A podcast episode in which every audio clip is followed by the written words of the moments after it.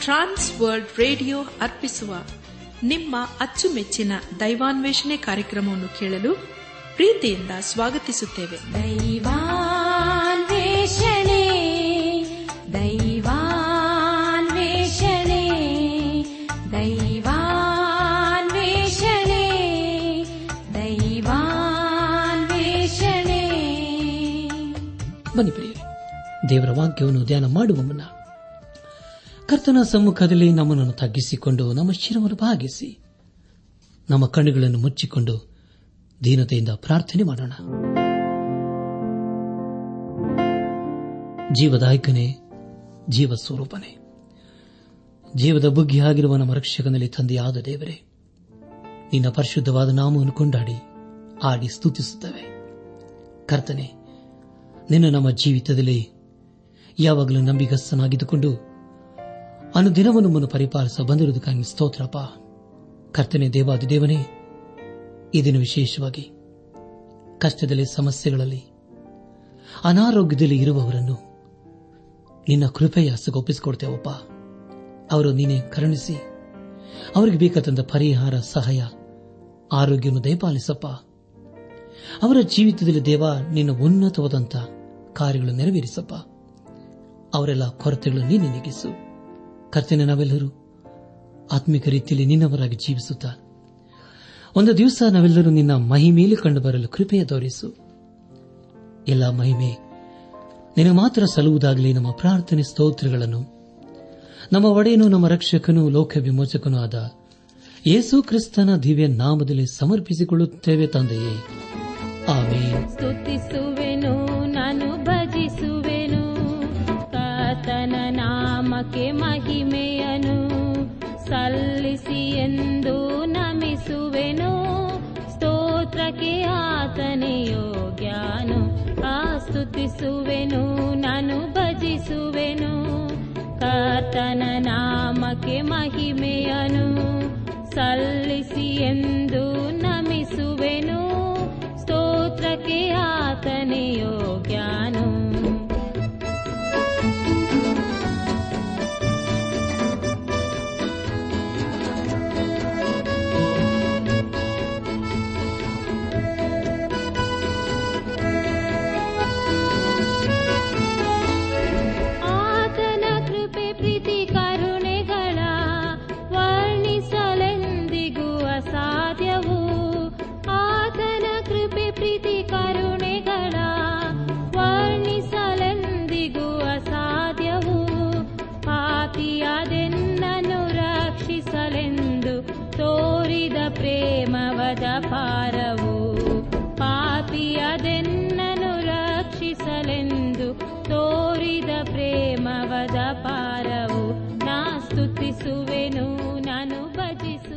ನನ್ನಾತ್ಮಿಕ ಸಹೋದರ ಸಹೋದರಿಯರೇ, ಕಳೆದ ಕಾರ್ಯಕ್ರಮದಲ್ಲಿ ನಾವು ಅರಸನಾದ ಸಲೋಮನನು ಬರೆದ ಜ್ಞಾನೋತಿಗಳ ಪುಸ್ತಕ ಹತ್ತೊಂಬತ್ತನೇ ಅಧ್ಯಾಯ ಒಂದರಿಂದ ಇಪ್ಪತ್ತೊಂಬತ್ತನೇ ವಚನಗಳನ್ನು ಧ್ಯಾನ ಮಾಡಿಕೊಂಡು ಅದರ ಮೂಲಕ ನಮ್ಮ ನಿಜ ಜೀವಿತಕ್ಕೆ ಬೇಕಾದ ಅನೇಕ ಆತ್ಮಿಕ ಪಾಠಗಳನ್ನು ಕಲಿತುಕೊಂಡು ಅನೇಕ ರೀತಿಯಲ್ಲಿ ಆಶೀರ್ವಿಸಲ್ಪಟ್ಟಿದ್ದೇವೆ.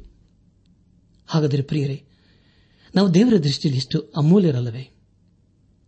ಧ್ಯಾನ ಮಾಡಿದಂಥ ಈಗ ನೆನಪು ಮಾಡಿಕೊಂಡು ಮುಂದಿನ ವೇದ ಭಾಗಕ್ಕೆ ಸಾಗೋಣ. ಕಪಟವಾಗಿ ಮಾತಾಡುವ ಮೂಢನಿಗಿಂತಲೂ ನಿರ್ದೋಷವಾಗಿ ನಡೆಯುವ ದರಿದ್ರನೇ ಶ್ರೇಷ್ಠ. ಬುದ್ಧಿಯನ್ನು ಸಂಪಾದಿಸುವನು ತನಗೆ ತಾನೇ ಮಿತ್ರನು. ವಿವೇಕವನ್ನು ಕಾಪಾಡುವವನು ಮೇಲನ್ನು ಪಡೆಯುವನು ಎಂಬುದಾಗಿಯೂ, ಬುದ್ಧಿ ಬರುವುದೆಂದು ಮಗನನ್ನು ಶಿಕ್ಷಿಸು ಹಾಳು ಮಾಡಲು ಮನಸ್ಸು ಮಾಡಬೇಡ. ಮನುಷ್ಯನ ಮನಸ್ಸಿನಲ್ಲಿ ಅನೇಕ ಸಂಕಲ್ಪಗಳಿವೆ. ಆದರೆ ಯಹೋವನ ಸಂಕಲ್ಪವೇ ಈಡೇರುವುದೆಂಬುದಾಗಿಯೂ, ಯಹೋವನ ಭಯವು ಜೀವಾದಾಯಕವು ಭಯಭಕ್ತಿ ಉಳ್ಳವನು ತೃಪ್ತನಾಗಿ ನೆಲೆಗೊಳ್ಳುವನು. ಅವನಿಗೆ ಕೇಡು ಸಂಭವಿಸದು ಎಂಬ ವಿಷಯಗಳ ಕುರಿತು ನಾವು ಧ್ಯಾನ ಮಾಡಿಕೊಂಡೆವು. ಧ್ಯಾನ ಮಾಡಿದಂಥ ಎಲ್ಲ ಹಂತಗಳಲ್ಲಿ ದೇವಾದಿ ದೇವನೇ ನಮ್ಮ ನಡೆಸಿದನು. ದೇವರಿಗೆ ಮಹಿಮೆಯುಂಟಾಗಲಿ. ಇಂದು ನಾವು ಜ್ಞಾನೋಕ್ತಿಗಳ ಪುಸ್ತಕದ ಇಪ್ಪತ್ತನೇ ಅಧ್ಯಾಯ ಒಂದರಿಂದ ಮೂವತ್ತನೇ ವಚನಗಳನ್ನು ಧ್ಯಾನ ಮಾಡಿಕೊಳ್ಳೋಣ. ಪ್ರಿಯ ದೇವಜನರೇ, ಈ ಅಧ್ಯದಲ್ಲಿ ಬರೆಯಲ್ಪಟ್ಟಿರುವಂತಹ ಮುಖ್ಯ ವಿಷಯಗಳು ಮನುಷ್ಯನ ಹೃದಯ ಸಂಕಲ್ಪವು ಆಳವಾದ ಬಾವಿಯ ನೀರು, ಆದರೆ ವಿವೇಕಿಯು ಅದನ್ನು ಸೇದಬಲ್ಲನು. ಸ್ನೇಹಿತರೆಂದು ಹೇಳಿಕೊಳ್ಳುವವರು ಬಹುಮಂದಿ. ನಂಬಿಗಸ್ತನಾದ ಸ್ನೇಹಿತನು ಎಲ್ಲಿ ಸಿಕ್ಕುವನು ಎಂಬುದಾಗಿಯೂ, ತಂದೆಯನ್ನಾಗಲಿ, ತಾಯಿಯನ್ನಾಗಲಿ ಶಪಿಸುವನ ದೀಪವು ಮಧ್ಯರಾತ್ರಿ ಅಂಧಕಾರದಲ್ಲಿ ಆರಿ ಹೋಗುವುದು. ಮನುಷ್ಯನ ಆತ್ಮವು ಯಹೋವನ ದೀಪವಾಗಿದೆ. ಅದು ಅಂತರಂಗವನ್ನೆಲ್ಲ ಶೋಧಿಸುತ್ತದೆ. ರಾಜನ ಕೃಪಾ ಸತ್ಯತೆಗಳು ಅವನನ್ನು ಕಾಯುವು ಅವನ ಕರುಣೆಯೇ ಅವನ ಸಿಂಹಾಸನಕ್ಕೆ ಆಧಾರ. ಯುವಕರಿಗೆ ಬಲವು ಭೂಷಣ, ಮುದುಕರಿಗೆ ನರೆಯು ಒಡವೆ ಎಂಬುದಾಗಿ. ನನ್ನ ಆತ್ಮಿಕ ಸಹೋದರ ಸಹೋದರಿಯರೇ, ಮುಂದೆ ನಾವು ಧ್ಯಾನ ಮಾಡುವಂತಹ ಎಲ್ಲ ಹಂತಗಳಲ್ಲಿ ದೇವರನ್ನು ಆಶ್ರಯಿಸಿಕೊಂಡು ಮುಂದೆ ಮುಂದೆ ಸಾಗೋಣ. ಇನ್ನು ನಾವು ಅರಸನಾದ ಸಲೋಮನನ್ನು ಬರೆದಂತ ಜ್ಞಾನೋಕ್ತಿಗಳ ಕುರಿತು ಧ್ಯಾನ ಮಾಡಿಕೊಳ್ಳುತ್ತಾ ಬಂದಿದ್ದೇವೆ. ಒಂದು ವೇಳೆ ಈ ಸಂದೇಶವು ಯವನಸ್ಥರಿಗೆ ನಾವು ಅಂದುಕೊಳ್ಳಬಹುದು. ಆದರೆ ಪ್ರಿಯರೇ, ಇದು ಎಲ್ಲಾ ವಿಶ್ವಾಸಿಗಳಿಗೆ ಅನ್ವಯವಾಗುತ್ತದೆ ಆ ವಿಶ್ವಾಸಿಗಳು ಇದರ ಮೂಲಕ ಅನೇಕ ವಿಷಯಗಳನ್ನು ತಿಳಿದುಕೊಳ್ಳಬಹುದು. ದೇವರ ವಾಕ್ಯವನ್ನು ಓದುವವರ ಜೀವಿತದಲ್ಲಿ ಖಂಡಿತವಾಗಿ ದೇವರು ತನ್ನ ಮಹಾ ಕಾರ್ಯಗಳನ್ನು ನಡೆಸುವನಾಗಿದ್ದಾನೆ ದೇವರ ವಾಕ್ಯವನ್ನು ಸ್ಮರಿಸುವವನು, ಸುಕ್ಷೇಮವನ್ನು ಪಡೆಯುವನು ಯಹೋವನಲ್ಲಿ ಭರವಸೆ ಇಡುವವನು ಭಾಗ್ಯವಂತನೆಂಬುದಾಗಿ ದೇವರ ವಾಕ್ಯ ತಿಳಿಸಿಕೊಡುತ್ತದೆ ಪ್ರಿಯ ದೇವಜನರೇ, ಮೊದಲನೇ ಸಾರಿ ದೇವರ ವಾಕ್ಯದಲ್ಲಿ, ಅಂದರೆ ಈ ಪುಸ್ತಕದಲ್ಲಿ ಮದ್ಯಪಾನದ ಕುರಿತು ಎಚ್ಚರಿಸುತ್ತದೆ. ಜ್ಞಾನೋಕ್ತಿಗಳ ಪುಸ್ತಕ ಇಪ್ಪತ್ತನೇ ಅಧ್ಯಾಯ, ಮೊದಲನೇ ವಾಚನದಲ್ಲಿ ಹೀಗೆ ಓದುತ್ತೇವೆ. ದ್ರಾಕ್ಷಾರಸವು ಪರಿಹಾಸ್ಯ, ಮದ್ಯವು ಕೂಗಾಟ, ಇವುಗಳಿಂದ ಒಲಾಡುವವನು ಜ್ಞಾನಿಯಲ್ಲ ಎಂಬುದಾಗಿ. ನನ್ನ ಆತ್ಮಿಕ ಸಹೋದರ ಸಹೋದರಿಯರೇ, ಹೊಸ ಒಡಂಬಡಿಕೆಯಲ್ಲಿ ತಿಳಿಸುವ ದ್ರಾಕ್ಷಾರಸದ ಕುರಿತು ಅನೇಕರು ಅಪಾರ್ಥ ಮಾಡಿಕೊಂಡಿದ್ದಾರೆ. ಏಸು ಕ್ರಿಸ್ತನು ಕಾನ ಊರಿನಲ್ಲಿ ಆ ಮದುವೆಯಲ್ಲಿ ಮತ್ತು ಬರಿಸುವ ದ್ರಾಕ್ಷಾರಸವನ್ನು ಕೊಡಲಿಲ್ಲ. ಅದರ ಕುರಿತು ನಾವು ಯೋಹನನ್ನು ಬರೆದಂತ ಸುವಾರ್ತೆ ಎರಡನೇ ಅಧ್ಯಾಯದಲ್ಲಿ ಓದುತ್ತವೆ. ದಯಮಾಡಿ ಸಮಯ ಮಾಡಿಕೊಂಡು ಯೋಹಾನನ್ನು ಬರೆದಂತ ಸುವಾರ್ತೆಯ ಎರಡನೇ ಅಧ್ಯಾಯವನ್ನು ಓದಿಕೊಳ್ಳಬೇಕೆಂಬುದಾಗಿ ನಿಮ್ಮನ್ನು ನಾನು ಪ್ರೀತಿಯಿಂದ ಕೇಳಿಕೊಳ್ಳುತ್ತೇನೆ. ಒಟ್ಟಿನಲ್ಲಿ ಸತ್ಯವೇದವು ಮದ್ಯಪಾನವನ್ನು ಖಂಡಿಸುತ್ತದೆ. ಇಪ್ಪತ್ತನೇ ಅಧ್ಯಾಯ. ಮೂರನೇ ವಚನವನ್ನು ಓದುವಾಗ, ವ್ಯಾಜ್ಯಕ್ಕೆ ದೂರನು, ಮಾನಕ್ಕೆ ಯೋಗ್ಯನು, ಜಗಳವು ಪ್ರತಿಯೊಬ್ಬ ಮೂರುಕನಿಗೂ ಸಹಜ ಎಂಬುದಾಗಿ. ಪ್ರಿಯ ದೇವಜನರೇ, ದಯಮಾಡಿ ಗಮನಿಸಿ. ಒಬ್ಬ ವಿಶ್ವಾಸಿಯು ತನ್ನ ಜೀವಿತದಲ್ಲಿ ಸಮಸ್ಯೆಗಳಲ್ಲಿಯೇ ಮುಂದುವರಿಯಬಾರದು. ಒಬ್ಬ ಭಕ್ತರು ಹೇಳುವುದೇನೆಂದರೆ, ಎಲ್ಲರಿಗೂ ಒಳ್ಳೆಯದೇ ಮಾಡಬೇಕು ಕೆಟ್ಟದ್ದಕ್ಕೆ ಕೆಟ್ಟದ್ದನ್ನು ಮಾಡಬಾರದು ಎಂಬುದಾಗಿ. ಮೊದಲು ನಾವು ದೇವರಿಗೆ ಅಧೀನರಾಗಿ ಜೀವಿಸುವುದನ್ನು ಕಲಿಯಬೇಕು ಸತ್ಯವಿದಲ್ಲಿ ಅಪೋಸ್ತನದ ಪೌಲನು ರೋಮಾಪುರ ಸಭೆಗೆ ಬರೆದಂತ ಪತ್ರಿಕೆ ಹನ್ನೆರಡನೇ ಅಧ್ಯಾಯ ಹತ್ತೊಂಬತ್ತರಿಂದ ಇಪ್ಪತ್ತೊಂದನೇ ವಚನಗಳಲ್ಲಿ ಹೀಗೆ ಬರೆಯುತ್ತಾನೆ. ಪ್ರಿಯರೇ, ನೀವೇ ಮುಯಿಗೆ ಮುಯಿ ತೀರಿಸದೆ ಶಿಕ್ಷಿಸುವುದನ್ನು ದೇವರಿಗೆ ಬಿಡಿರಿ. ಯಾಕಂದರೆ ಮುಯಿಗೆ ಮುಯಿ ತೀರಿಸುವುದು ನನ್ನ ಕೆಲಸ ನಾನೇ ಪ್ರತಿಫಲವನ್ನು ಕೊಡುವೆನೆಂದು ಕರ್ತನು ಹೇಳುತ್ತಾನೆಂಬುದಾಗಿ ಬರುತ್ತದೆ ಹಾಗಾದರೆ ನಿನ್ನ ವೈರಿ ಹಸಿದಿದ್ದರೆ ಅವನಿಗೆ ಊಟಕ್ಕೆ ಬಡಿಸು. ಬಾಯಾರಿದ್ದರೆ ಕುಡಿಯುವುದಕ್ಕೆ ಕೊಡು. ಹೀಗೆ ಮಾಡುವುದರಿಂದ ಅವನ ತಲೆ ಮೇಲೆ ಕೆಂಡಗಳನ್ನು ಕೂಡಿಸಿಟ್ಟಂತಾಗುವುದು. ಕೆಟ್ಟತನಕ್ಕೆ ಸೋತು ಹೋಗದೆ ಒಳ್ಳೆತನದಿಂದ ಕೆಟ್ಟತನವನ್ನು ಸೋಲಿಸು ಎಂಬುದಾಗಿ. ಪ್ರಿಯ ದೇವಜನರೇ, ಇದು ಎಷ್ಟು ಅದ್ಭುತವಾದಂಥ ವಾಕ್ಯವಲ್ಲವೇ? ಈ ಒಂದು ಕಾರಣದಿಂದ ಪ್ರತೀಕಾರಕ್ಕೆ ಪ್ರತೀಕಾರವನ್ನು ನಾವು ಮಾಡಬಾರದು. ಮುಯಿಗೆ ಮುಯಿ ತೀರಿಸುವುದನ್ನು ನಾವು ದೇವರಿಗೆ ಬಿಡಬೇಕು.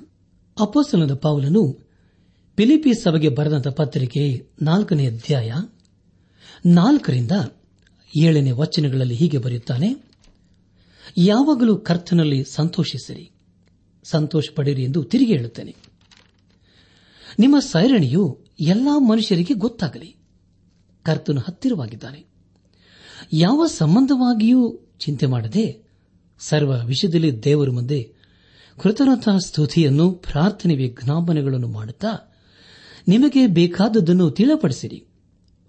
ಆಗ ಎಲ್ಲಾ ಗ್ರಹಿಕೆಯನ್ನು ಮೀರುವ ದೇವಶಾಂತಿಯು ನಿಮ್ಮ ಹೃದಯಗಳನ್ನು, ಯೋಚನೆಗಳನ್ನು ಕ್ರಿಸ್ತ ಯೇಸುವಿನಲ್ಲಿ ಕಾಯುವುದು ಎಂಬುದಾಗಿ.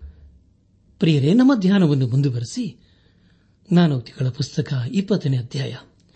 ನಾಲ್ಕನೇ ವಚನವನ್ನು ಓದುವಾಗ, ಮೈಗಳನ್ನು ಮಳೆ ಕಾಲದಲ್ಲಿ ಹೊಲಗೆಯ್ಯನೋ ಸುಗ್ಗಿ ಕಾಲದಲ್ಲಿ ಅಪೇಕ್ಷಿಸಲು ಏನು ಸಿಕ್ಕಿತು ಎಂಬುದಾಗಿ. ಪ್ರಿಯ ದೇವಜನರೇ ಇಸ್ರಾಲರಿಗೆ ಉತ್ತಮವಾದ ವಾತಾವರಣವಿದೆ. ಅವರು ಚಳಿಗಾಲದಲ್ಲಿ ತಮ್ಮ ಹೊಲವನ್ನು ಬಿತ್ತುತ್ತಾರೆ. ಮೈಗಳನ್ನು ಮಳೆಗಾಲದಲ್ಲಿ ಹೊಲಗೆಯ್ಯನು ಸುಗ್ಗಿ ಕಾಲದಲ್ಲೇ ಅಪೇಕ್ಷಿಸಲು ಅವನಿಗೆ ಏನು ಸಿಕ್ಕಿತು ಎಂಬುದಾಗಿ ಈಗಾಗಲೇ ಓದಿಕೊಂಡಿದ್ದೇವೆ. ಇಪ್ಪತ್ತನೇ ಅಧ್ಯಾಯ. ಆರನೇ ವಚನವನ್ನು ಓದುವಾಗ, ಸ್ನೇಹಿತರೆಂದು ಹೇಳಿಕೊಳ್ಳುವವರು ಬಹುಮಂದಿ ನಂಬಿಕಸ್ತನಾದ ಸ್ನೇಹಿತನು ಎಲ್ಲಿ ಸಿಕ್ಕವನು ಎಂಬುದಾಗಿ. ನನ್ನ ಆತ್ಮಿಕ ಸಹೋದರ ಸಹೋದರಿಯರೇ, ಈ ವಚನದ ಮುಖ್ಯ ಉದ್ದೇಶ ಅಥವಾ ಸಂದೇಶ ಒಳ್ಳೆತನವಾಗಿದೆ. ಇಪ್ಪತ್ತನೇ ಅಧ್ಯಾಯ. ಏಳನೇ ವಚನವನ್ನು ಓದುವಾಗ ಸಧರ್ಮಿಯು ನಿರ್ದೋಷವಾಗಿ ನಡೆಯುವನು, ಅವನು ಗತಿಸಿದ ಮೇಲೆಯೂ ಅವನ ಮಕ್ಕಳು ಭಾಗ್ಯವಂತರು ಎಂಬುದಾಗಿ. ಪ್ರಿಯ ಬಂಧುಗಳೇ, ಈ ವಚನವು ಸಮಗ್ರತೆಯ ಕುರಿತು ತಿಳಿಸಿಕೊಡುತ್ತದೆ. ನಮ್ಮ ಧ್ಯಾನವನ್ನು ಮುಂದುವರೆಸಿ ಜ್ಞಾನೋಕ್ತಿಗಳ ಪುಸ್ತಕ ಇಪ್ಪತ್ತನೇ ಅಧ್ಯಾಯ. ಎಂಟನೇ ವಚನವನ್ನು ಓದುವಾಗ, ರಾಜನು ನ್ಯಾಯಾಸನ ರೂಢನಾಗಿ ತನ್ನ ದೃಷ್ಟಿಯಿಂದ ಸಕಲ ಕೆಟ್ಟತನವನ್ನು ತೂರುವನು ಎಂಬುದಾಗಿ. ಅಂದರೆ ಪ್ರಿಯರೇ, ದೇವರ ನೀತಿಯ ರಾಜ್ಯಕ್ಕಾಗಿ ಶುದ್ಧೀಕರಿಸುವುದು ಎಂಬುದೇ ಇದರ ಅರ್ಥವಾಗಿದೆ. ಇಪ್ಪತ್ತನೇ ಅಧ್ಯಾಯ. ಒಂಬತ್ತನೇ ವಚನವನ್ನು ಓದುವಾಗ, ನನ್ನ ಹೃದಯವನ್ನು ಶುದ್ಧಿ ಮಾಡಿಕೊಂಡಿದ್ದೇನೆ ನನ್ನ ಪಾಪವನ್ನು ಕಳೆದುಕೊಂಡು ನಿರ್ಮಲನಾಗಿದ್ದೇನೆ ಎಂದು ಯಾರು ಹೇಳಬಲ್ಲರು ಎಂಬುದಾಗಿ. ನನ್ನ ಆತ್ಮಿಕ ಸಹೋದರ ಸಹೋದರಿಯರೇ, ಈ ವಚನವು ಪರಿಶುದ್ಧತೆ ಹಾಗೂ ನಿರ್ಮಲದ ಕುರಿತು ಸೂಚಿಸುತ್ತದೆ. ಹತ್ತನೇ ವಚನದಲ್ಲಿ ಹೀಗೆ ಓದುತ್ತೇವೆ. ತೂಗದ ಕಲ್ಲನ್ನು ಅಳತೆಯ ಪಾತ್ರೆಯನ್ನು ಹೆಚ್ಚಿಸುವುದು, ತಗ್ಗಿಸುವುದು ಇವೆರಡೂ ಯಹೋವನಿಗೆ ಅಸಹ್ಯ ಎಂಬುದಾಗಿ. ಪ್ರಿಯ ದೇವಜನರೇ, ಸುಳ್ಳುತನವು ಒಳ್ಳೆತನಕ್ಕೆ ವಿರುದ್ಧವಾದಂತಹ ಪದವಾಗಿದೆ.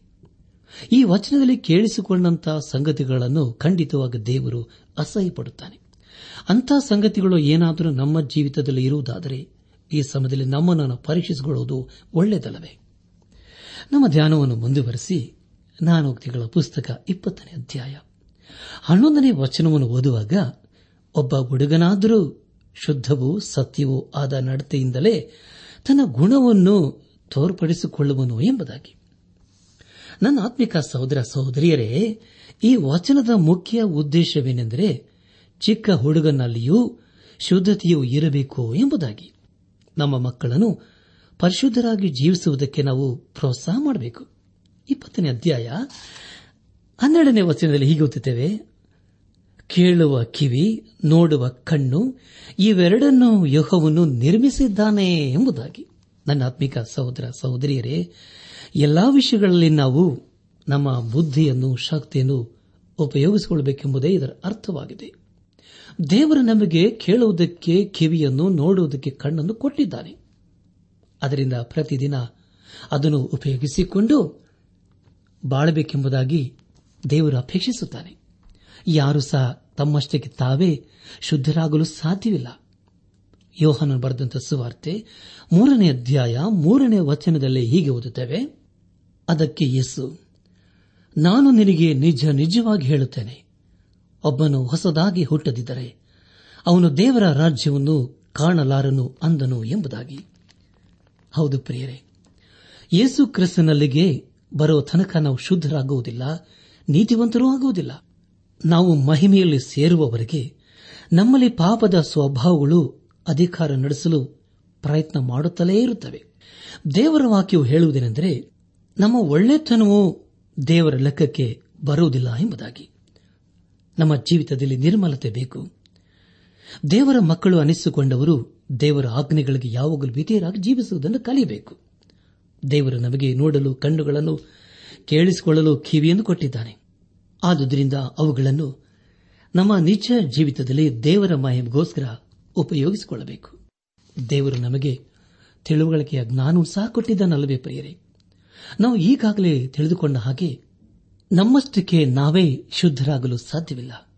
ಆದರೆ ಪ್ರಿಯರೇ ಯೇಸು ಕ್ರಿಸ್ತನು ಮಾತ್ರ ನಮ್ಮನ್ನು ಶುದ್ದೀಕರಿಸಲು ಸಾಧ್ಯ. ಆದುದರಿಂದ ನನ್ನ ಆತ್ಮಿಕ ಸಹೋದರ ಸಹೋದರಿಯರೇ, ನಾವು ನಮ್ಮಲ್ಲಿರುವ ಪಾಪ, ಅಪರಾಧ, ದೋಷಗಳನ್ನು ತೆಗೆದುಹಾಕಿ ಆತನ ಮುಂದೆ ಯಥಾಸ್ಥಿತಿಯಲ್ಲಿ ನಿಲ್ಲೋಣ. ಯಾಕೆಂದರೆ ಪ್ರಿಯರೇ, ಒಂದು ವೇಳೆ ನಾವು ಪಾಪ, ಅಪರಾಧಗಳನ್ನು ಮಾಡ್ತಾ ಇರುವುದಾದರೆ ದೇವರ ದೃಷ್ಟಿಯಲ್ಲಿ ಸತ್ತವರೇ ಸರಿ.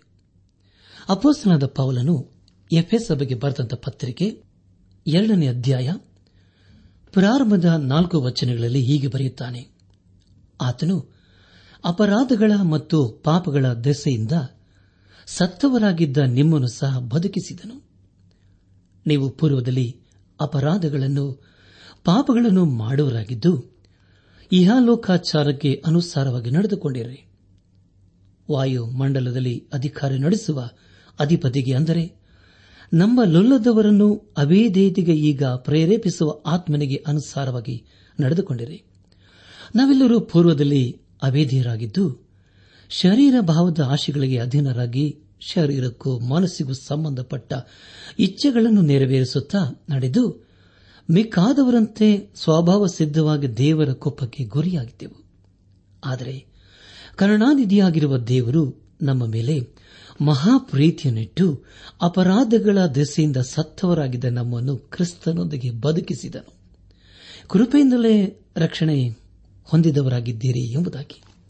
ಪ್ರಿಯರೇ, ದೇವರಿಗೆ ಸ್ತೋತ್ರವಾಗಲಿ. ಇಂಥ ಅದ್ಭುತವಾದಂತಹ ಮಾತಲ್ಲವೇ. ನಮ್ಮ ಧ್ಯಾನವನ್ನು ಮುಂದುವರೆಸಿ. ಜ್ಞಾನೋತಿಗಳ ಪುಸ್ತಕ ಇಪ್ಪತ್ತನೇ ಅಧ್ಯಾಯ ಹದಿಮೂರನೇ ವಚನವನ್ನು ಓದುವಾಗ ನಿದ್ರಾ ನಿರತನಾಗಿರಬೇಡ ಬಡವನಾದಿಯೇ ಕಣ್ಣು ತೆರೆ, ಆಹಾರದಿಂದ ತೃಪ್ತಿಗೊಳ್ಳುವಿ ಎಂಬುದಾಗಿ. ಪ್ರಿಯ ದೇವಜನರೇ ಇಲ್ಲಿ ಹೇಳುವ ಮುಖ್ಯ ಉದ್ದೇಶವೆಂದರೆ ಎದ್ದು ಕೆಲಸ ಕಾರ್ಯವನ್ನು ಮಾಡಬೇಕು ಎಂಬುದಾಗಿ. ಇದೇ ರೀತಿಯ ಹೇಳಿಕೆಯನ್ನು ಅಪೋಸನಾದ ಪಾವಲನು ತೆಸಲೋನಿಕ ಸಭೆಗೆ ಹೇಳಿದನು. ಅದೇನೆಂದರೆ, ಒಬ್ಬ ವ್ಯಕ್ತಿ ಕೆಲಸ ಮಾಡಲು ಇಷ್ಟವಿಲ್ಲದಿದ್ದರೆ ಅವನು ತಿನ್ನಬಾರದು ಎಂಬುದಾಗಿ. ಥೆಸಲೋನಿಕ ಸಭೆಗೆ ಬರೆದಂತಹ ಎರಡನೇ ಪತ್ರಿಕೆ ಮೂರನೇ ಅಧ್ಯಾಯ ಹತ್ತನೇ ವಚನದಲ್ಲಿ ಹೀಗೆ ಓದುತ್ತೇವೆ. ಇದಲ್ಲದೆ ನಾವು ನಿಮ್ಮ ಸಂಗಡ ಇದ್ದಾಗ ಕೆಲಸ ಮಾಡಲೊಲ್ಲದವನು ಊಟ ಮಾಡಬಾರದೆಂದು ನಿಮಗೆ ಆಜ್ಞಾಪಿಸಿದೆವಷ್ಟೇ ಎಂಬುದಾಗಿ. ನನ್ನ ಆತ್ಮಿಕ ಸಹೋದರ ಸಹೋದರಿಯರೇ, ಅವರು ಯೇಸು ಕ್ರಿಸ್ತನಿಗಾಗಿ ಎದುರು ನೋಡುತ್ತಿದ್ದರು. ಅದಕ್ಕಾಗಿ ಪೌಲನು ಹೀಗೆ ಬರೆದನು. ಪ್ರೇರಿ ಯೇಸು ಕ್ರಿಸ್ತನಿಗಾಗಿ ಕಾದಿರುವುದು ಹಾಗೂ ಎದುರು ನೋಡುವುದು ಎಷ್ಟು ಒಳ್ಳೆಯದಲ್ಲವೇ? ಆದರೆ ಪ್ರಿಯರೇ, ಅದರಿಂದ ಏನು ಪ್ರಯೋಜನ ಎಂಬುದಾಗಿ ನಾವು ಹೇಳಬಹುದು. ಯೇಸು ಕ್ರಿಸ್ತನು ಬರುವುದಕ್ಕೆ ಮುಂಚೆ ಆತನು ನಮಗೆ ಕೊಟ್ಟಿರುವ ಕೆಲಸವನ್ನು ಮಾಡಿ ನಮ್ಮ ಆತ್ಮಿಕ ಸಿದ್ಧತೆಯನ್ನು ಮಾಡಿಕೊಳ್ಳಬೇಕು. ಆತನಿಗಾಗಿ ಕಾದಿರಬೇಕು. ನಾನು ತಿಳಿದ ಪುಸ್ತಕ, ಇಪ್ಪತ್ತನೇ ಅಧ್ಯಾಯ, ಹದಿನಾಲ್ಕನೇ ವಚನವನ್ನು ಓದುವಾಗ, ಕೊಳ್ಳುವವನು ಚೆನ್ನಾಗಿಲ್ಲ ಚೆನ್ನಾಗಿಲ್ಲ ಎಂದು ಹೇಳುತ್ತಾನೆ ಕೊಂಡುಕೊಂಡು ಹೋಗಿ ಹೆಚ್ಚಳ ಪಡುತ್ತಾನೆ ಎಂಬುದಾಗಿ. ಪ್ರಿಯ ದೇವಜನರೇ, ಕೆಲವು ಸಾರಿ ಕೆಲವು ಮಾತುಗಳು ಮನನೋಯಿಸುತ್ತವೆ. ಒಬ್ಬನು ವಸ್ತುವನ್ನು ಮಾರುವವನಿಗೆ ಹೇಳಿದ್ದೇನೆಂದರೆ, ಈ ವಸ್ತುವು ಕೊಳ್ಳುವುದಕ್ಕೆ ಯೋಗ್ಯವಲ್ಲ, ಇದರಲ್ಲಿ ಅನೇಕ ತಪ್ಪು ದೋಷಗಳಿವೆ ಎಂಬುದಾಗಿ ಹೇಳಿದನು. ಅದಕ್ಕೆ ಆ ವ್ಯಾಪಾರಿ ಹೇಳಿದನೆಂದರೆ ಈ ವಸ್ತು ಇರುವುದೇ ಹೀಗೆ ಎಂಬುದಾಗಿ. ಅದಕ್ಕೆ ಕೊಳ್ಳುವವನು, ಇದು ಕೊಳ್ಳುವುದಕ್ಕೆ ಯೋಗ್ಯವಿಲ್ಲದೆ ಹೇಳಿದನು. ಆದರೆ ಇದನ್ನು ಕೊಂಡುಕೊಳ್ಳುತ್ತೇನೆ ಎಂದು ಹೇಳಿ ಕೊನೆಗೆ ಕೊಂಡುಕೊಂಡು ಅದನ್ನು ಮನೆಗೆ ತೆಗೆದುಕೊಂಡೋಗಿ ಎಲ್ಲರಿಗೂ ಹೇಳಿದ್ದೇನೆಂದರೆ ಚೆನ್ನಾಗಿ ಚೌಕಾಸಿ ಮಾಡಿ ಈ ವಸ್ತುವನ್ನು ಕೊಂಡುಕೊಂಡೆ ಎಂಬುದಾಗಿ. ಅಂದರೆ ಪ್ರಿಯರೇ, ಕೆಲವು ವ್ಯಕ್ತಿಗಳ ಗುಣವು ಹಾಗೇ ಇರುತ್ತದಲ್ಲವೇ? ನಾನು ತಿಂಗಳ ಪುಸ್ತಕ ಇಪ್ಪತ್ತನೇ ಅಧ್ಯಾಯ ಹದಿನೈದನೇ ವಚನವನ್ನು ಓದುವಾಗ, ಹೊನ್ನು ಉಂಟು, ಹವಳದ ರಾಶಿ ಉಂಟು, ಆದರೆ ಜ್ಞಾನದ ತುಟಿಗಳೇ ಅಮೂಲ್ಯಾಭರಣ ಎಂಬುದಾಗಿ. ಪ್ರಿಯ ದೇವಜನರೇ ಈ ದಿನಗಳಲ್ಲಿ ನಾವು ಆಲೋಚಿಸುವುದೆಲ್ಲವೂ ಕೆಟ್ಟದೇ ಆಗಿದೆ. ಸತ್ಯವಿಧದಲ್ಲಿ ಆದಿಕಾಂಡ ಪುಸ್ತಕ ಆರನೇ ಅಧ್ಯಾಯ ಐದು ಮತ್ತು ಆರನೇ ವಚನಗಳಲ್ಲಿ ಹೀಗೆ ಓದುತ್ತವೆ. ಮನುಷ್ಯರ ಕೆಟ್ಟತನವು ಭೂಮಿ ಬೆಲೆ ಹೆಚ್ಚಾಗಿರುವುದನ್ನು ಅವರ ಹೃದಯದಲ್ಲಿ ಯೋಚಿಸುವುದೆಲ್ಲವೂ ಯಾವಾಗಲೂ ಬರೀ ಕೆಟ್ಟದಾಗಿರುವುದನ್ನು ಯಹೋವನ್ನು ನೋಡಿ, ತಾನು ಭೂಮಿ ಮೇಲೆ ಮನುಷ್ಯರನ್ನು ಉಂಟು ಮಾಡಿದ್ದಕ್ಕೆ ಪಶ್ಚಾತ್ತಾಪಪಟ್ಟು ತನ್ನ ಹೃದಯದಲ್ಲಿ ನೊಂದುಕೊಂಡನು ಎಂಬುದಾಗಿ. ನನ್ನ ಆತ್ಮಿಕ ಸಹೋದರ, ಸಹೋದರಿಯರೇ, ಪ್ರಾಪಂಚಿಕವಾದ ಆಸ್ತಿಯಿಂದ ಎಲ್ಲರನ್ನೂ ಅನೇಕರು ಅಳತೆ ಮಾಡುತ್ತಾರೆ, ಆದರೆ ಅದು ಸರಿಯಲ್ಲ. ಇಪ್ಪತ್ತನೇ ಅಧ್ಯಾಯ ಹದಿನಾರನೇ ವಚನದಲ್ಲಿ ಹೀಗೆ ಗೊತ್ತಿದ್ದೇವೆ ಮತ್ತೊಬ್ಬನಿಗೆ, ಹೊಣೆಯಾದವನ ಬಟ್ಟೆಯನ್ನು ಕಿತ್ತುಕೋ, ಮತ್ತೊಬ್ಬಳಿಗೆ ಹೊಣೆಯಾದವನನ್ನೇ ಒತ್ತೆ ಮಾಡಿಕೋ ಎಂಬುದಾಗಿ. ನನ್ನ ಆತ್ಮಿಕ ಸಹೋದರ ಸಹೋದರಿಯರೇ, ಇಲ್ಲಿ ದೇವರ ವಾಕ್ಯವು ನಮ್ಮನ್ನು ಎಚ್ಚರಿಸುವುದೇನೆಂದರೆ, ನಾವು ಕೆಲವು ವ್ಯಕ್ತಿಗಳ ಸಂಗಡ ವ್ಯವಹರಿಸುವಾಗ ಎಚ್ಚರಿಕೆಯಿಂದ ಇರಬೇಕು ಎಂಬುದಾಗಿ. ಜ್ಞಾನಮುಕ್ತಿಗಳ ಪುಸ್ತಕ, ಇಪ್ಪತ್ತನೇ ಅಧ್ಯಾಯ, ಹದಿನೇಳನೇ ವಚನವನ್ನು ಓದುವಾಗ, ಮೋಸದಿಂದ ಸಿಕ್ಕಿದ ಆಹಾರವು ಮನುಷ್ಯನಿಗೆ ರುಚಿ, ಆಮೇಲೆ ಅವನ ಬಾಯಿ ಮರಳಿನಿಂದ ತುಂಬುವುದು ಎಂಬುದಾಗಿ. ಪ್ರಿಯ ಬಾನಲಿ ಬಂಧುಗಳೇ, ಮೋಸದಿಂದ ಪಡೆದುಕೊಂಡ ವಸ್ತು ಯಾವಾಗಲೂ ಒಳ್ಳೆಯದಾಗಿ ಕಾಣಬರುತ್ತದೆ. ಆದರೆ ಅದು ಬಹಳ ದಿವಸ ಇರುವುದಿಲ್ಲ. ಆದರೆ ದೇವರು ಎಲ್ಲವನ್ನೂ ಎಲ್ಲವನ್ನೂ ನೋಡುತ್ತಲೇ ಇರುತ್ತಾನೆಂಬುದಾಗಿ ನಾವು ಮರೆಯಬಾರದು. ಇಪ್ಪತ್ತನೇ ಅಧ್ಯಾಯ. ಹತ್ತೊಂಬತ್ತನೇ ವಚನವನ್ನು ಓದುವಾಗ ಚಾಡಿಕೋರನ್ನು ಗುಟ್ಟು ರಟ್ಟು ಮಾಡುವನು. ಆದುದರಿಂದ ತುಟಿ ಬಿಗಿ ಹಿಡಿಯದವನ ಗೊಡವೆಗೆ ಹೋಗಬೇಡ ಎಂಬುದಾಗಿ. ನನ್ನ ಆತ್ಮಿಕ ಸಹೋದರ ಸಹೋದರಿಯರೇ ಮುಂದೆ ಒಳ್ಳೆದನ್ನು ಹೇಳುವುದು, ನಂತರ ಹಿಂದೆ ಹೋಗಿ ಇಲ್ಲ ಸಲದ ವಿಷಯದ ಕುರಿತು, ಹೇಳುವ ವ್ಯಕ್ತಿಯ ಕುರಿತು ನಾವು ಎಚ್ಚರಿಕೆಯಿಂದ ಇರಬೇಕೆಂಬುದಾಗಿ ದೇವರ ವಾಕ್ಯ ತಿಳಿಸಿಕೊಡುತ್ತದೆ. ಇಪ್ಪತ್ತನೇ ವಚನವನ್ನು ಓದುವಾಗ, ತಂದೆಯನ್ನಾಗಲಿ, ತಾಯಿಯನ್ನಾಗಲಿ, ಶಪಿಸುವವನ ದೀಪವು ಮಧ್ಯರಾತ್ರಿಯ ಅಂಧಕಾರದಲ್ಲಿ ಆರಿ ಹೋಗುವುದೆಂಬುದಾಗಿ ನನ್ನಾತ್ಮಿಕ ಸಹೋದರ ಸಹೋದರಿಯರೇ, ನಮ್ಮಲ್ಲಿ ಗಮನಿಸಿ, ಒಳ್ಳೆಯ ತಂದೆ ತಾಯಂದರ ವಿಷಯದಲ್ಲಿ ಹೇಳುವುದಿದ್ದರೆ ಹೇಳಬೇಕು. ಹಾಗೂ ಅವರ ವಿಷಯದಲ್ಲಿ ನಾವು ಹೆಚ್ಚಳ ಪಡಬೇಕು. ಒಂದು ವೇಳೆ ಅವರಲ್ಲಿ ಒಳ್ಳೆತನವಿಲ್ಲದಿದ್ದರೆ ಅವರ ಕುರಿತು ಯಾರಿಗೂ ಹೇಳಬೇಕಾಗಿಲ್ಲ. ಅವರಿಗಾಗಿ ನಾವು ಪ್ರಾರ್ಥಿಸಬೇಕು. ಈ ವಿಷಯದಲ್ಲಿ ದೇವರ ವಾಕ್ಯವು ನಮ್ಮನ್ನು ಎಚ್ಚರಿಸುತ್ತದೆ. ಅದೇ ರೀತಿಯ ತಪ್ಪನ್ನು ಸತ್ಯದಲ್ಲಿ ನೋಹನನ ಮಗನ ಹಾಮನು ಮಾಡಿದನು. ಅವನ ತಂದೆಯಾದ ನೋಹನನು ಕುಡಿದು ಮತ್ತನಾಗಿದ್ದನು. ಆದರೆ ಅವನ ಕುರಿತು ಹಾಮನು ಎಲ್ಲರಿಗೂ ಹೇಳುತ್ತಾನೆ. ಆದರೆ ಪ್ರಿಯರೇ, ತಂದೆಯ ಸ್ಥಿತಿಯನ್ನು ಕಂಡ ಹಾಮನು ಸುಮ್ಮನಿರಬೇಕಾಗಿತ್ತು. ಆದರೆ ಪ್ರಿಯರೇ, ಅವನು ಎಲ್ಲರಿಗೂ ಹೇಳುತ್ತಾನೆ. ಕೆಲವು ವಿಷಯಗಳು ಅದರ ಕುರಿತನು ಯಾರಿಗೂ ಹೇಳಬಾರದು. ಜ್ಞಾನೋಕ್ತಿಗಳ ಪುಸ್ತಕ, ಇಪ್ಪತ್ತನೇ ಅಧ್ಯಾಯ, ಇಪ್ಪತ್ನಾಲ್ಕನೇ ವಚನವನ್ನು ಓದುವಾಗ ಮನುಷ್ಯನಿಗೆ ಗತಿಯನ್ನು ಏರ್ಪಡಿಸುವವನು ಯಹೋನೆ ಆಗಿರುವಲ್ಲಿ ಮನುಷ್ಯನು ತನ್ನ ಮಾರ್ಗವನ್ನು ಹೇಗೆ ತಿಳಿದುಕೊಂಡಾನೋ ಎಂಬುದಾಗಿ. ನನ್ನ ಆತ್ಮಿಕ ಸಹೋದರ ಸಹೋದರಿಯರೇ, ಒಬ್ಬನು ತನ್ನ ಮಾರ್ಗವನ್ನು ಅರ್ಥ ಮಾಡಿಕೊಳ್ಳುವುದು ಹೇಗೆ? ದೇವರ ಆತ್ಮನು ಮಾತ್ರ ನಮಗೆ ದಾರಿಯನ್ನು ತೋರಿಸಬೇಕು. ದೇವರು ಮೋಶೆಗೆ ಹೇಳಿದ್ದೇನೆಂದರೆ, ನಾನು ನಿನ್ನನ್ನು ನಡೆಸುತ್ತೇನೆ ಎಂಬುದಾಗಿ. ಆತನು ಹೇಳಿದ ಹಾಗೆ ಮೋಶೆಯನ್ನು ನಡೆಸಿದನು, ಯಹೂಶವನ್ನು ನಡೆಸಿದನು, ಕಾಲೇಬನ್ನು ನಡೆಸಿದನು. ಹೌದು ಪ್ರಿಯರೇ ಮೋಶೆಯನ್ನು ನಡೆಸಿದಂತಹ ದೇವರ ನಡೆಸುವಿಕೆ ನಮಗೆ ಬೇಕಾಗಿದೆಯಲ್ಲವೇ? ನಾನು ತಿಂಗಳ ಪುಸ್ತಕ ಇಪ್ಪತ್ತನೇ ಅಧ್ಯಾಯ. ಇಪ್ಪತ್ತೈದನೇ ವಚನವನ್ನು ಓದುವಾಗ, ದುಡುಕಿ ಮುಡುಪು ಕಟ್ಟುವುದು ಮನುಷ್ಯನಿಗೆ ಉರಲು ಹರಕೆ ಹೊತ್ತ ಮೇಲೆ ವಿಚಾರ ಮಾಡಬೇಕಾಗುತ್ತದೆ ಎಂಬುದಾಗಿ. ನನ್ನಾತ್ಮಿಕ ಸಹೋದರ ಸಹೋದರಿಯರೇ, ದುಡುಕಿ ನಾವು ಏನನ್ನು ಹೇಳಬಾರದು, ಮಾಡಬಾರದು. ದೇವರು ಅಂತಹ ಸ್ವಭಾವವನ್ನು ಇಷ್ಟಪಡುವುದಿಲ್ಲ. ಅಂಥವರನ್ನು ಈ ಲೋಕದಲ್ಲಿ ಅನೇಕರು ನಾವು ನೋಡಿರಬಹುದಲ್ಲವೇ? ಇಪ್ಪತ್ತನೇ ಅಧ್ಯಾಯ. ಇಪ್ಪತ್ತೇಳನೇ ವಚನವನ್ನು ಓದುವಾಗ, ಮನುಷ್ಯನ ಆತ್ಮವು ಯೋಹವನ ದೀಪವಾಗಿದೆ, ಅದು ಅಂತರಂಗವನ್ನೆಲ್ಲ ಶೋಧಿಸುತ್ತದೆ ಎಂಬುದಾಗಿ. ಪ್ರಿಯ ದೇವಜನರೇ, ಮನುಷ್ಯನ ಆತ್ಮವು ಯೋಹವನ ದೀಪವಾಗಿದೆ, ಆದರೆ ಯೋಹವನ್ನ ಬೆಳಕು ಎಂಬುದಾಗಿ ದೇವರ ವಾಕ್ಯದಲ್ಲಿ ಬರೆದಿಲ್ಲ. ಮಾನವನು ಕೇವಲ ದೀಪವಷ್ಟೇ. ಪವಿತ್ರಾತ್ಮನು ನಮ್ಮಲ್ಲಿ ತುಂಬುವವರಿಗೆ ಅದು ದೀಪವಾಗಿಯೇ ಇರುತ್ತದೆ. ನಂತರ ಅದು ಬೆಳಕಾಗುತ್ತದೆ. ಹತ್ತು ಮಂದಿ ಕನ್ನಿಕೆಯರ ಕುರಿತು ಸತ್ಯವೇದಲ್ಲಿ ನಾವು ಕೇಳಿದ್ದಿರಲ್ಲವೇ ಅವರಲ್ಲಿ ಐದು ಮಂದಿ ಕನ್ನಿಕೆಯರು, ಮೂರ್ಖರು, ಉಳಿದ ಐದು ಮಂದಿ ಬುದ್ಧಿವಂತರು ಆಗಿದ್ದರು. ಮೂರ್ಖರಲ್ಲಿ ಕೇವಲ ದೀಪವಿತ್ತು, ಸ್ವಲ್ಪ ಎಣ್ಣೆ ಇತ್ತು. ಆದರೆ ಅವರಲ್ಲಿ ಬೇಕಾದಷ್ಟು ಎಣ್ಣೆ ಇರಲಿಲ್ಲ. ಆದುದರಿಂದ ಅವರಲ್ಲಿ ಸಾಕಾಗುವಷ್ಟು ಬೆಳಕು ಸಹ ಇರಲಿಲ್ಲ. ಆದರೆ ಉಳಿದ ಐದು ಮಂದಿ ಬುದ್ಧಿವಂತ ಕನ್ನಿಕರ ಕುರಿತು ನಾವು ಆಲೋಚಿಸುವಾಗ ಅವರು ಮದಲಿಂಗನ್ನು ನೋಡುವುದಕ್ಕಾಗಿ ಸಿದ್ದರಾಗಿದ್ದು ಕಾದಿದ್ದರು. ಆದುದರಿಂದ ಅವರು ಮದಲಿಂಗನ ಒಟ್ಟಿಗೆ ಸೇರಿದರು. ಪ್ರಿಯರ ಎಂದು ಹೇಳುವಾಗ ಅದು ದೇವರ ವಾಕ್ಯವಾಗಿದೆ. ಕೊನೆಯದಾಗಿ ಜ್ಞಾನೋಕ್ತಿಗಳ ಪುಸ್ತಕ ಇಪ್ಪತ್ತನೇ ಅಧ್ಯಾಯ ಇಪ್ಪತ್ತೊಂಬತ್ತನೇ ವಚನವನ್ನು ಓದುವಾಗ ಯುವಕರಿಗೆ ಬಲವು ಭೂಷಣ ಮುದುಕರಿಗೆ ನರೆಯು ಒಡವೆ ಎಂಬುದಾಗಿ. ನನ್ನ ಆತ್ಮಿಕ ಸಹೋದರ ಸಹೋದರಿಯರೇ, ಯವನಸ್ಥರು ಮಾಡಿದ ಹಾಗೆ ಮುದುಕರು ಮಾಡಲು ಸಾಧ್ಯವಿಲ್ಲ. ಅಂದರೆ ವಯಸ್ಸಿಗೆ ತಕ್ಕಂತೆ ಕೆಲಸ ಮಾಡಬೇಕು. ಪ್ರಿಯರೇ, ವಯಸ್ಸಿಗೆ ತಕ್ಕಂತೆ ದೇವರು ಬಲವನ್ನು, ಜ್ಞಾನವನ್ನು ಕೊಟ್ಟಿದ್ದಾನೆ. ಎಷ್ಟೇ ಬಲವಿದ್ದರೂ, ಜ್ಞಾನವಿದ್ದರೂ ಒಂದಲ್ಲ, ಒಂದು ದಿನ ಈ ಲೋಕವನ್ನು ನಾವು ಬಿಡಲೇಬೇಕು. ಅದಕ್ಕೆ ಮುಂಚೆ ನಮ್ಮ ಆತ್ಮಿಕ ಸಿದ್ಧತೆಯನ್ನು ಮಾಡಿಕೊಂಡು ಯೇಸು ಕ್ರಿಸ್ತನನ್ನು ಹಿಂಬಾಲಿಸಬೇಕು. ಆತನನ್ನೇ ಧರಿಸಿಕೊಳ್ಳಬೇಕು. ಆತನನ್ನು ನಮ್ಮ ಸ್ವಂತ ರಕ್ಷಕನು ನಾಯಕನಾಗಿ ಅಂಗೀಕರಿಸಿಕೊಂಡು ಆತನ ಮಾರ್ಗದಲ್ಲಿ ಜೀವಿಸುವಾಗ ಆತನೇ ನಮ್ಮ ನಡೆಸುತ್ತಾನೆ, ನಮ್ಮನ್ನು ಆಶೀರ್ವಿಸುತ್ತಾನೆ ದೇವರಿಗೆ ಮಹಿಮೆಯುಂಟಾಗಲಿ. ದೇವರ ಕೃಪೆ ನಿಮ್ಮೊಂದಿಗೆ ಸದಾ ಇರಲಿ.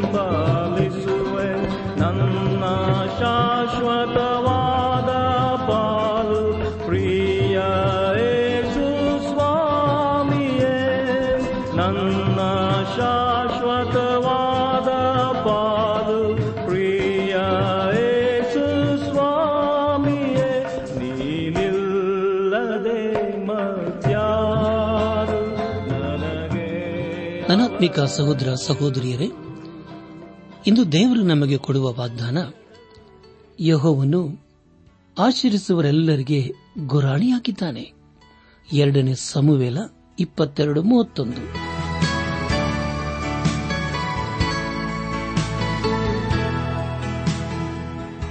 ಪ್ರಿಯರೇ, ಇದುವರೆಗೂ ಆಲಿಸಿದ ದೈವಾನ್ವೇಷಣೆ ಕಾರ್ಯಕ್ರಮವು ನಿಮ್ಮ ಮನಸ್ಸಿಗೆ ಸಮಾಧಾನ, ಸಂತೋಷ ನೀಡಿದೆ ಎಂದು ನಾವು ನಂಬುತ್ತೇವೆ.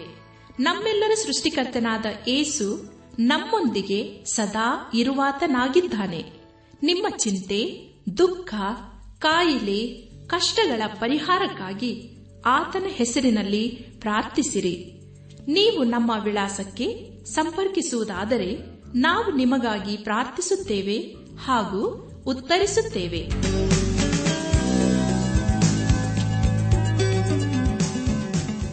ನಮ್ಮ ವಿಳಾಸ ದೈವಾನ್ ವೇಷಣೆ ಟ್ರಾನ್ಸ್ ವರ್ಲ್ಡ್ ರೇಡಿಯೋ, ಇಂಡಿಯಾ, ಟಪಾಲು ಪೆಟ್ಟಿಗೆ, ನಾಲ್ಕು ಮೂರು, ಎರಡು ಸೊನ್ನೆ, ಬೆಂಗಳೂರು, ನಲವತ್ಮೂರು. ದೈವಾನ್ ವೇಷಣೆ Trans World Radio, India, post box four three two zero, Bangalore forty three. ದೂರವಾಣಿ ಸಂಖ್ಯೆ ಒಂಬತ್ತು ಎಂಟು ನಾಲ್ಕು ಐದು ಆರು, ಒಂದು ಆರು, ನಾಲ್ಕು ಒಂದು ಎರಡು. ನಮ್ಮ ಇಮೇಲ್ ವಿಳಾಸ Kannada TTB at radio eight eight two dot com ನಮಸ್ಕಾರ ಪ್ರಿಯರೇ.